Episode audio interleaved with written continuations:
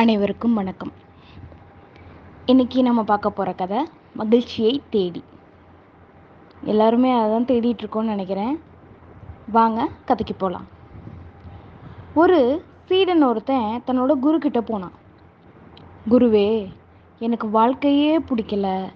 வாழவே பிடிக்கல. எனக்கு வாழ்க்கையில் மகிழ்ச்சி அப்படிங்கிறதே இல்லை. நான் என்ன பண்ணட்டும் அப்படின்னு கேட்டான். குருவுக்கு அவனுக்கு எப்படியாவது அவனுக்கு புரிகிற மாதிரி ஒரு பதில் கொடுக்கணும் அப்படின்னு நினச்சார். ப்ராக்டிக்கலாக செஞ்சு காட்டி அந்த பதிலை அவனுக்கு தரணும் அப்படின்னு நினச்சாரு. சரி வா.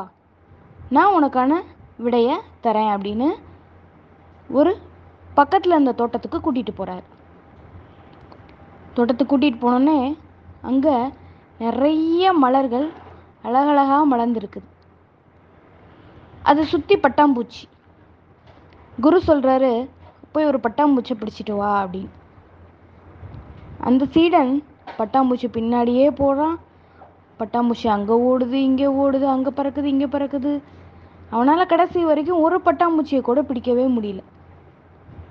அவன் அல்லாடுறத பார்த்துட்டு குரு சரி வா போகலாம் அப்படின்னு கூப்பிடுறாரு. குருவே என்னையால் ஒரு பட்டாம்பூச்சியை கூட பிடிக்கவே முடியலை. அப்படின்னு சொல்கிறான் சரி ஒன்றும் பிரச்சனை இல்லை. வா போய் அப்படியே ஒரு ரவுண்ட் சுற்றி பார்த்துட்டு வரலாம். அப்படின்னு சொல்லி கூப்பிட்றாரு. அவனும் போகிறான் அப்படியே அந்த தோட்டத்தை சுற்றி பார்க்குறாங்க.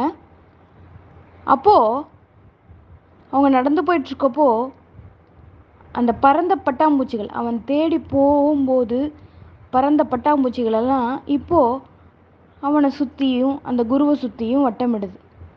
ஒன்று ரெண்டு பட்டாம்பூச்சிகள் அவன் மேலே கூட வந்து உட்காந்துட்டு போச்சு. அவன் ஆச்சரியமாக பார்க்குறான் அப்போது குரு சொல்கிறாரு மகிழ்ச்சி அப்படிங்கிறத நாம் தேடி போகக்கூடாது நாம் எந்த சூழ்நிலையிலும் நமக்கு என்ன நேர்ந்தாலும் அமைதியாக இருந்தோம் அப்படின்னா மகிழ்ச்சி என்ன பண்ணும்? தன்னால் நம்மளை தேடி வரும் அப்படின்னு சொல்லி முடிக்கிறார். அந்த சீடனுக்கு இந்த விளக்கம் அருமையாக புரிஞ்சுது. உங்களுக்கும் புரியும்னு நினைக்கிறேன். நன்றி.